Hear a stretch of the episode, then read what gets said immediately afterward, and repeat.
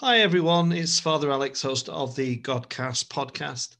This is a one-off podcast that's hosted by myself, which is recorded just by myself, and I've entitled it From Argos to Abba, Father.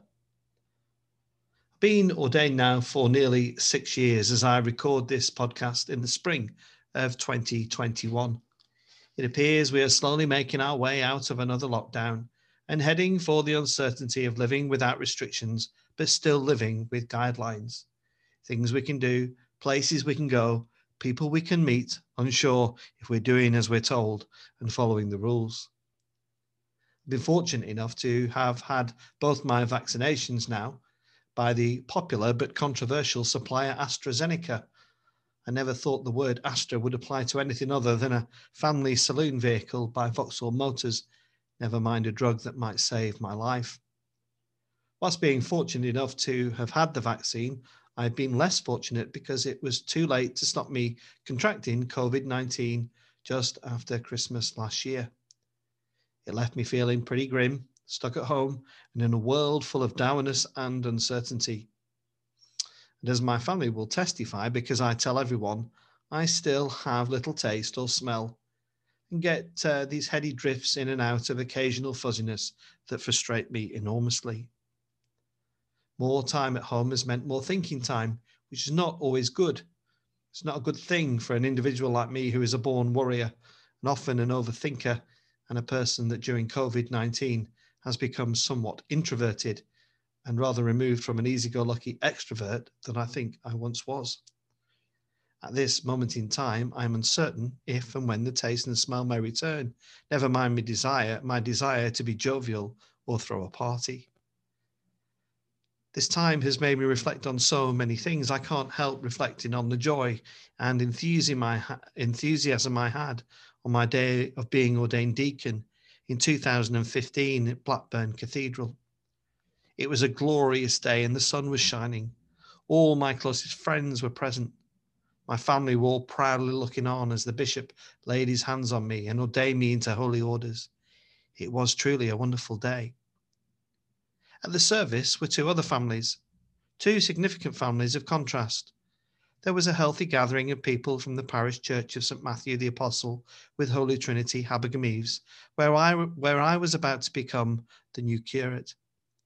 Little did I know at that time that some years later I would go on to become the vicar. The other family that was with me at the cathedral was my Argos family, a significant number of store managers, past and present, junior managers, store colleagues, and some former bosses to ensure I behaved myself. Since then, I must be honest that I rarely have I missed working at Argos. The job I did for just short of 20 years, first starting as a junior manager in Accrington, but before becoming the gaffer in Rochdale and Manchester Ancoats, then Huddersfield, Blackburn, before spending my final years before ordination in my hometown of Burnley. To be more precise, it wasn't the job I disliked, it was the workload. I rather enjoyed the job, but even in 2015, shops were battling hard against the magnitude of internet shopping. Great businesses like Woolworths, C&A and TJ Hughes, who did a great breakfast, incidentally, by the way, had all been consigned to the high street graveyard. The job was good, but the work was significant. Never enough hours in the day, never time to do things with excellence, as budgets were slashed almost week by week, which had an impact on staff morale, including my own. But despite the work, I continued to work with a smile on my face, as I knew my future was going to be rather different, if by God's grace I would be ordained in the summer of 2015, and I was. But what I do miss very much is the Argos family, some who still now frequent the emporium where Bill Murray described it as the laminated book of joy once laid. Well, sadly, I think the laminated book of joy is no more, and it's more a touchpad of delight via the latest technology. But some of the old colleague faces still remain and continue to work hard in the Argos world, which is now owned by supermarket giant Sainsbury's. The Argos family I got to know is probably best described as authentic, real, earthy, rude, crude, funny, caring, competitive, motivated, and hardworking. All the things I associated with myself, really. Some of the stories and exploits I couldn't possibly share with you, but these experiences I hold very dear and often withdraw them from my Argos memory bank. I've no idea what it is like now, but in my day, I loved being part of a big team, working together with colleagues who became mates for a company that, despite the challenges, was successful and that rewarded me well for my work. I loved being part of a team. I loved the free lunches at the distribution centre where we had our management meetings until the recession kicked in and we were lucky to get a tea or a coffee. I loved the camaraderie, the banter, which was sometimes crass and cutting. And I loved the trust some of us placed in one another during the highs and lows of being at the helm of an Argos superstore.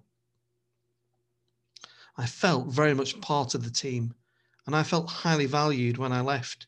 Wonderful gifts and cards, amazing words of kindness, and above all, memories of laughing with my old buddies in retail. And then I was ordained. I was the new boy in town, very naive and a very nervous curate as well. After stumbling through a very long degree and an interesting training period, I had finally arrived at the point of being ordained. Dog collar around my neck, shiny black cassock and shoes, a lovely new home, a new adventure was about to commence. As a curate, I was attached to a training group of recently ordained people, and we would meet periodically to learn together, share fellowship, pray together, and enjoy a meal or two. It was all very civilized, very pleasant, and delightfully middle class. I really enjoyed the gatherings, but always felt a little bit uncomfortable. As someone who had the family background and financial stability to be middle class, I sadly have carried a chip on my shoulder for many years about my own self-worth. School was a torrid time for me. I hated studying, and I left school with no qualifications and started work full-time at just 15 years old, where I used to deliver washing machines and televisions for Currys. Don't get me wrong, I am very proud of my degree in practical theology, but the learning was incredibly difficult. The essays were an utter wrench to engage with. I did not like studying. I do not like studying now. But studying is a little bit different from learning. I love learning, so the practical stuff I learned during curacy was far more enriching and enjoyable than studying. There is very little of my degree that has impacted my daily ministry, although I'm sure academics will be cursing at me as they may hear or watch this podcast.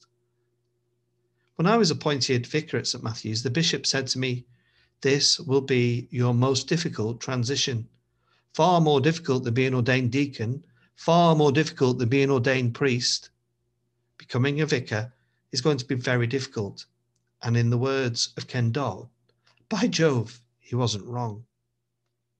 I enjoy my job.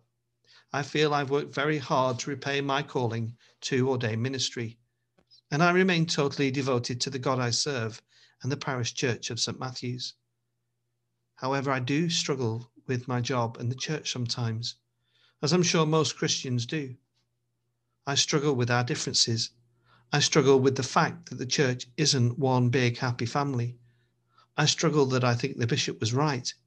Being a vicar can be lonely. It can be a very lonely place. I've had more calls from my past life than my present life. And as I survey the digital world, I experience many dreadfully unpleasant remarks and indifferences to me from my brothers and sisters because I hold a different view to some of them. There are so many things I despise about the secular world. The exploitation of Christmas, for example, by my previous employers and other retailers. The ignorance and cruelness of the media that only desire skullduggery and scandal to come out of the church, rather than to convey the great work so many churches are doing. The inaccurate depiction that all Christians are homophobic drives me utterly crackers on a frequent basis. But there is also a sadness in me. There is so much of an Argos world that could enhance the church. Let's be honest, Argos is not middle class. It is not associated with cucumber sandwiches on the lawn and Sunday night evensong. It's more Breville than Bang & Olufsen. It's more Russell Hobbs than Russell Watson. But that said, I think there is a wonderful lesson to be learnt from the church by Argos as I once knew it, because it was the most wonderful, diverse organisation. It had a bit of everything, colleagues from every background and religion, from Christians to Muslims, Jews to Hindus, gay people, straight people, trans people. There was the most incredible variety in its work, people, and its choice of goods. There was pretty much something for everyone. If you wanted simple and affordable, they had it. If you wanted middle of the road, they had it. And if you wanted something a bit OTT, they had it. But the difference between them and the church was that it was all in one place. And so maybe the church could learn a lot from this model. It shouldn't always be or necessarily be what the vicar wants, he or she gets. I happen to dwell in a strange place of a liberal, Catholic, charismatic position. To those in the church, that will delight some, it will infuriate others, and it will confuse many more. And to people on the outside of the church, it probably means completely nothing. Perhaps the church should be encouraged to think about what it offers before it offers what it thinks. I'm bored of living in love and faith debate already. My position is clear. I have no desire to ram it down people's throats to the point of abject disdain. And I certainly don't want to hear stuff I equally found unpleasant spinning around in my head where there is so much to do. As the church considers a future of growth or a future of palliative ministry, the church has to be brave and bold. It has to be honest and radical. In fact, it has to be utterly radical. And of course, there will be those with their heads in the sand who will dismiss much of my thoughts as absolute nonsense. But my instinct is that they will minister to a building with no congregation. Arrogant ministers who put preservation of tradition above calling to serve the poor and feed the homeless is high stakes and very risky.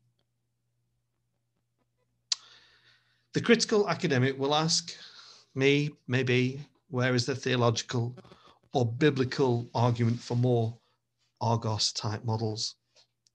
It's tricky to provide because Argos only started in 1973, but through the recession and COVID-19, it continues to prosper. The church has been around much longer than Argos. So indeed, what do I know? Except I do know, like many retailers, the church is in deep water, in very strange times, and it must swim very quickly or it will sink. You've been listening to the Godcast, and my name is Father Alex. Goodbye.